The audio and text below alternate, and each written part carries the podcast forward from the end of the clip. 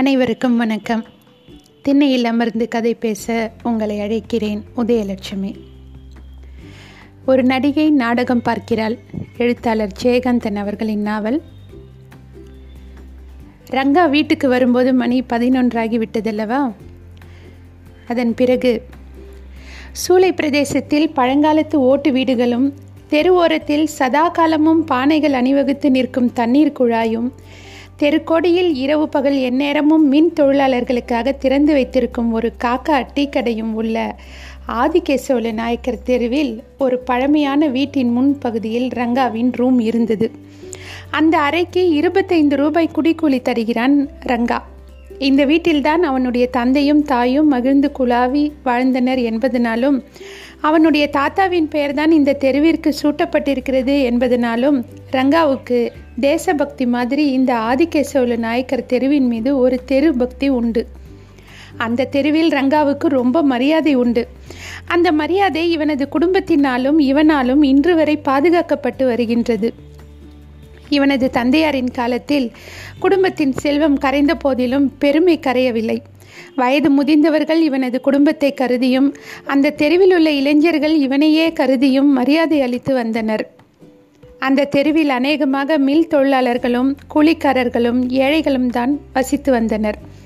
ஓரிரு வீடுகளை தவிர மற்றவை அனைத்தும் பல குடித்தனங்கள் வாழ்கின்ற வீடுகள்தான். அவர்களுக்குள்ளே எத்தனையோ பிரிவுகளும் பேதங்களும் பகைமையும் வேற்றுமையும் அரசியல் தொழிற்சங்க வித்தியாசங்களும் இருந்த போதிலும், அந்த தெருவாசிகள் எல்லோருமே ஒரு சாதியைச் சேர்ந்தவர்கள் என்கிற உறவு அந்த எல்லா பேதங்களை விட சக்தி மிக்கதாய் இருக்கிறது. இந்த தெருவில் உள்ள ஜாதிக்காரர்களில் இவன்தான் ரொம்ப படித்தவன். 15 வருஷத்துக்கு முன்னாலேயே BA படித்தவன் என்பதனால் இவனுக்கு அப்போதிருந்தே ராஜ மரியாதை உண்டு. அங்கே எல்லா அரசியல் கட்சியை சார்ந்த இளைஞர்களும் போட்டி மன்றங்கள் நடத்தி கொண்டிருக்கிறவர்களும் இவனிடம் ஒரே மாதிரி நடந்து கொள்வார்கள். அதே மாதிரி இவனும் அவர்கள் மத்தியில் நிதானமாகவும் நடுநிலைமையோடும் எல்லோருக்கும் உதவி புரிகிறவனாகவும் இருந்து வருகிறான். பெண்கள் இவனை கண்டால் மரியாதையாக எழுந்து நிற்பார்கள். இவன் குடித்தனம் இருக்கிற வீட்டுக்கு சொந்தக்காரர்கள் இவன் வாடகை கொடுக்கும்போது வாங்கி கொள்வார்கள். காலை நேரத்தில் அவர்களாகவே வந்து இவனது அறையை பெருக்கி சுத்தம் செய்து தண்ணீர் பிடித்து வைப்பார்கள். காக்கா கடையிலிருந்து ஒரு பையன் காலையில் இவனுக்கு டீ கொண்டு வந்து வைத்து கொண்டு இவனை எழுப்புவான். அவனே இவனுக்கு காலை பத்திரிகைகளும் சிகரெட்டும் வாங்கி வருவான். ரங்கா தினந்தோறும் காலையில் 2 ஆங்கில பத்திரிகைகளையும் படிப்பான். தமிழ் தினசரிகளை ஆஃபீஸில் படித்து கொள்வான். தெருவில் இவன் சைக்கிளை மிதித்து கொண்டு ஆஃபீஸுக்கு புறப்படுகிற போது யாரையும் பார்க்க மாட்டான். அவசியம் உள்ளவர்கள் இவனை நோக்கி வந்தால் சைக்கிளில் இருந்து இறங்கி நின்று அவர்களிடம் பேசுவான். அவன் அந்த தெருவில் போகிற போது சிகரெட் பிடிப்பதில்லை. அவர்கள் தனக்கு எந்த அளவு மரியாதை வைத்திருக்கிறார்கள் என்று அவன் உணர்ந்திருப்பதால் அவர்களுக்கு அந்த மரியாதைகளை எல்லாம் அவனும் தர வேண்டியிருக்கிறது.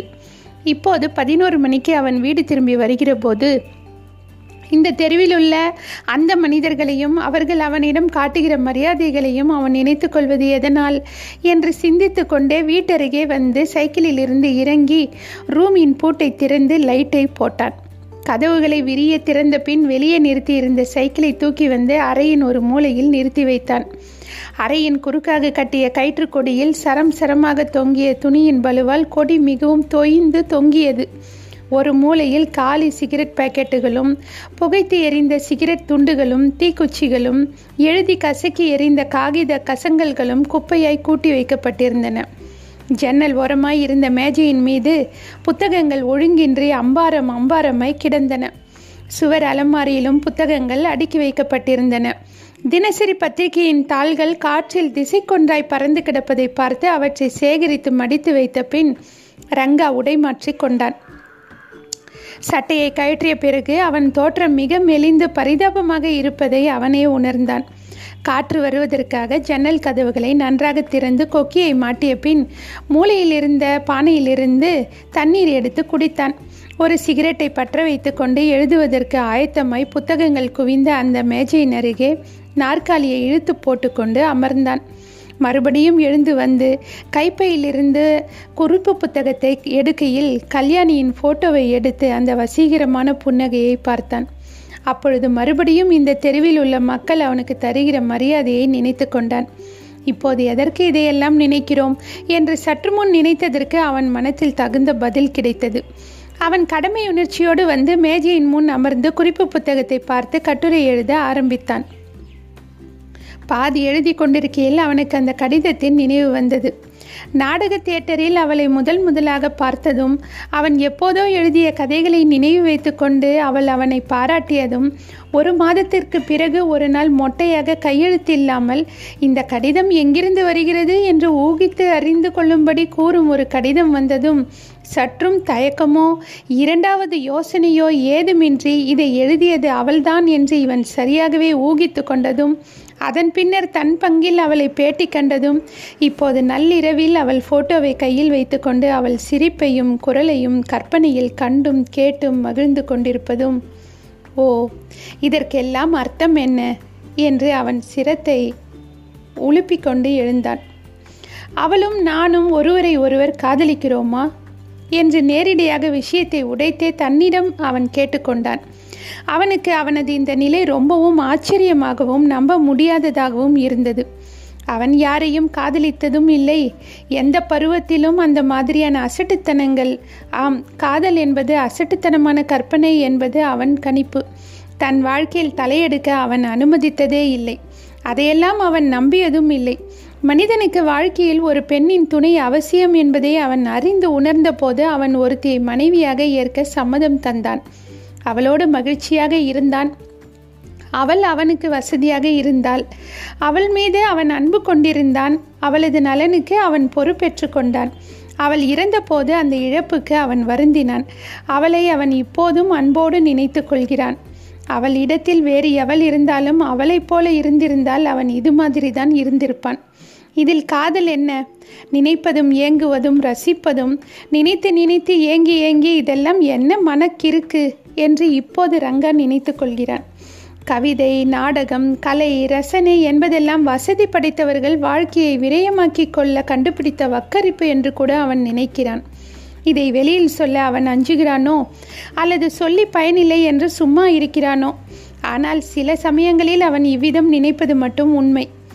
ஏழைகளும் இந்த தெருவில் தன்னோடு வசிப்பவர்களும் சினிமாக்களினாலும் வசதி படைத்தவர்களை பார்த்து அது மாதிரி தாங்களும் ஆக வேண்டும் என்கிற ஆசையினாலும் கெட்டுப்போகிறார்கள் என்று அவன் நினைக்கிறான். இப்படிப்பட்ட நினைப்புகளும் போக்குகளும் நம்பிக்கைகளும் கொண்ட தனக்கு இப்படி ஒரு சோதனை ஏற்பட்டு விட்டதை அவனால் நம்ப முடியவில்லை. ஆனால் இது உண்மை. கல்யாணி அவனை விரும்புகிறாள். அவனும் அதை புரிந்து கொண்டு அவள் பால் மனம் பறிகொடுத்து விட்டான். நன்கு முதிர்ந்த மனமும் அனுபவங்களும் கொண்ட தங்கள் இருவருக்கும் ஏற்படுகிற உறவு அசட்டுத்தனங்களை தவிர்த்து நடைமுறைக்கு ஒத்ததாகவே அமையும் என்று அவன் நம்பினான். சரி, இப்போது இந்த தெரு மனிதர்கள் தன்னை பற்றி என்னவெல்லாம் பேசுவார்கள்? எவ்வளவு கேவலமாக ஒரு நாடகக்காரியின் பின்னால் சுற்றித் திரிகிறவன் என்றல்லவா இகழ்வார்கள் என்றெல்லாம் அவன் யோசித்தான். அப்படியெல்லாம் ஒன்றும் நடக்காது என்று தன்னைத்தானே அவன் ஏமாற்றிக்கொள்ள தயாராக இல்லை. எல்லாம் நடக்கத்தான் போகிறது என்று அவனுக்குள் ஏதோ ஒன்று உறுதியாக கூறியது. அந்த உறுதியில் அவன் சந்தோஷம் கொண்டான். ஆனால் குழப்பமும் சலனமும் கூடவே இருந்தன. அவன் இரவெல்லாம் கண் விழித்து கட்டுரையை எழுதி முடித்த பின் விளக்கை அணைத்துவிட்டு இருளில் படுத்து கொண்டான். கழுத்துக்கு கீழே மடித்த கைகளுடன் மல்லாந்து படுத்து கல்யாணியின் வசீகரமிக்க அந்த சிரிப்பையே அவன் உறக்கம் வராமல் கண்டு கொண்டிருந்தான். பொழுது விடிந்ததும் போய் அவளை பார்க்க வேண்டும். எப்போது விடியும் என்று அவன் காத்திருந்தான். ரங்கா போன பின்பு வெகுநேரம் வரை அண்ணாசாமி அந்த பேட்டி சம்பந்தமாக கல்யாணியோடு பேசிக்கொண்டிருந்தார். முன்கூட்டியே தன்னிடம் அது பற்றி அவள் கலந்து கொள்ளவில்லை என்பதில் அவருக்கு கொஞ்சம் வருத்தம். கல்யாணியின் வாழ்க்கையில் அண்ணாசாமிக்கு தெரியாத ரகசியம் எதுவுமில்லை. சொல்லப்போனால் அவளுக்கு தெரியாத அவள் வாழ்க்கையை பற்றிய விஷயங்கள் கூட அவருக்கு தெரியும். கல்யாணிக்கு தான் பிறப்பால் தேவதாசி குலத்தைச் சேர்ந்தவள் என்பதே வெகு நாட்களுக்கு பிறகுதான் தெரியும். அந்த அளவுக்கு குலமரபுகள் திருத்தப்பட்ட பிறகுதான் அவள் பிறந்தாள். கல்யாணியின் தாய் கல்யாணியின் தந்தையை முறைப்படி மணந்து கொள்ள முடியாமல் கோயிலுக்கு பொட்டு கட்டி கொண்டவள் என்கிற விஷயம் கல்யாணிக்கு இன்று வரை தெரியாது. பொட்டு கட்டி கொண்டவள் என்றாலும் சந்தனப்பூச்சில் நிகழ்ந்த சாந்தி உறவிலிருந்து சாகும் வரை அந்த ஒருவனுக்கு ஒருத்தியாக வாழ்ந்தவள் என்பதால் இந்த குடும்பத்தின் மீது அண்ணாசாமிக்கு ஒரு ஆழ்ந்த மதிப்பும் மரியாதையும் உண்டு. அண்ணாசாமியின் ஆஃபீஸில் ஹெட் கிளார்க்காக கல்யாணியின் தந்தை வேலை பார்த்தார். இவருக்கு மிகவும் சீனியர். அவள் தந்தை இறந்தபோது அவருடைய இன்சூரன்ஸ் பணம், ப்ராவிடென்ட் ஃபண்ட் எல்லாவற்றையும் அண்ணாசாமி தான் பொறுப்போடு வாங்கித்தர உதவியாய் இருந்தார். 10th முடித்துவிட்டு வீட்டிலிருந்த இவளுக்கு தன் ஆஃபீஸிலேயே வேலை வாங்கி தந்ததும் அந்த மரியாதையின் காரணமாகத்தான். அதன் பிறகு இந்த 10 ஆண்டுகளில் ஏதேதோ ஆசைகளிலும் நம்பிக்கைகளிலும் இவள் வாழ்க்கையில் என்னென்னவோ நடந்துவிட்டன. போன மாதம் கல்யாணியின் அம்மாவும் போய்விட்டாள். பட்டம்மாளின் துணையோடு எவ்வளவு காலம் இவள் தனி வாழ்க்கை நடத்த முடியும்? இவளுக்கு ஆதரவு என்று யாருமே இல்லையே. இந்த பெண் இதை பற்றி எல்லாம் யோசிப்பதாக தெரியவே இல்லையே என்று அண்ணாசாமி அடிக்கடி நினைத்து கொள்வார். சில சமயத்தில் கேட்கவும் கேட்பார். அப்போதெல்லாம் அந்த கேள்விக்கும் அவருடைய அந்த மாதிரியான கவலைகளுக்கும் அதிக முக்கியத்துவம் கொடுக்காத மாதிரி ஏதாவது விளையாட்டாக அல்லது இடக்காக பதில் சொல்வாள் கல்யாணி.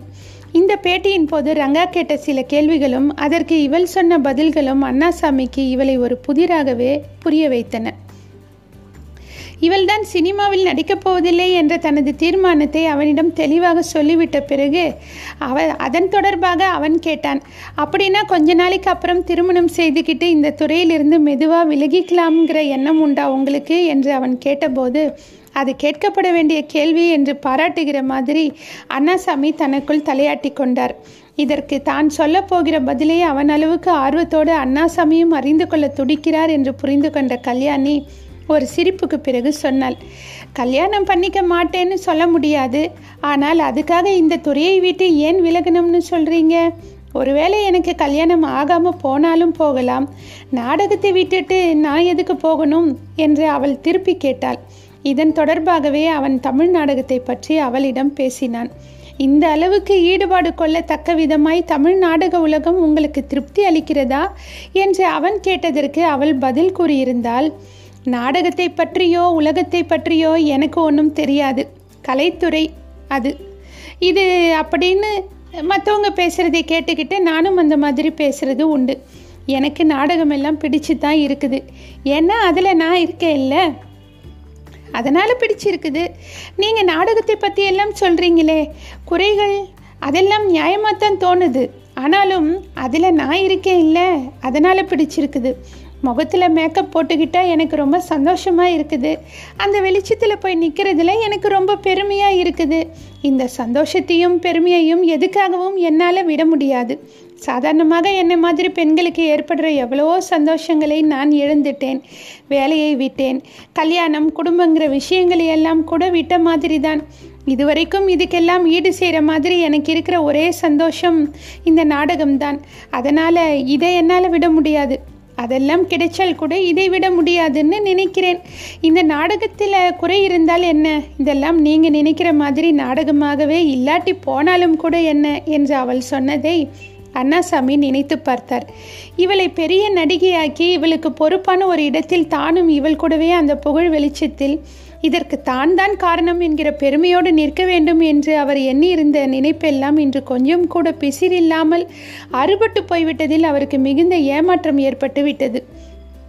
இதையெல்லாம் வேறு அவன் பத்திரிகையில் எழுதிவிடப் போகிறான் என்று நினைக்கும் போது அவருக்கு கோபம் கூட வந்தது. ஒரு வார்த்தை தன்னிடம் அவள் சொல்லியிருந்தால் தன்னுடைய செல்வாக்கை உபயோகித்து எவ்வளவு சிறப்பாக ஒரு ப்ரெஸ் கான்ஃபரன்ஸ்க்கு ஏற்பாடு செய்திருக்கலாம், ஒரு சிறு பார்ட்டி கூட கொடுத்திருக்கலாம். இவளது வண்ணப்படங்கள் பத்திரிகையில் வெளியாவதற்கும் இவளது வாழ்க்கை வரலாற்றை கவர்ச்சிகரமாக எழுதுவதற்கும் கூட காரியங்கள் செய்திருக்கலாம். அதற்கெல்லாம் தகுந்த சூழ்நிலை வரட்டும் என்று தானே அவர் காத்து கொண்டிருந்தார். அதற்குள் அவசர அவசரமாக இந்த உருப்படாத பயல் ரங்காவின் பேட்டிக்கு தன்னை கலக்காமல் ஒப்புக்கொண்டு விட்டு அதில் தனக்கும் சம்பந்தம் ஏற்படுத்துகிற மாதிரி தன்னையும் அழைத்து அவனுடைய எக்கச்சக்கமான கேள்விகளுக்கெல்லாம் எக்குத்தப்பாக பதில் சொல்லி என்ன இந்த பெண் இப்படி செய்துவிட்டாளே என்ற மன உளைச்சலில் முகத்தில் ஏற்பட்ட சுளிப்பு மாறாமல் மௌனமாக உட்கார்ந்திருந்தார் அண்ணாசாமி. தொடரும். நன்றி.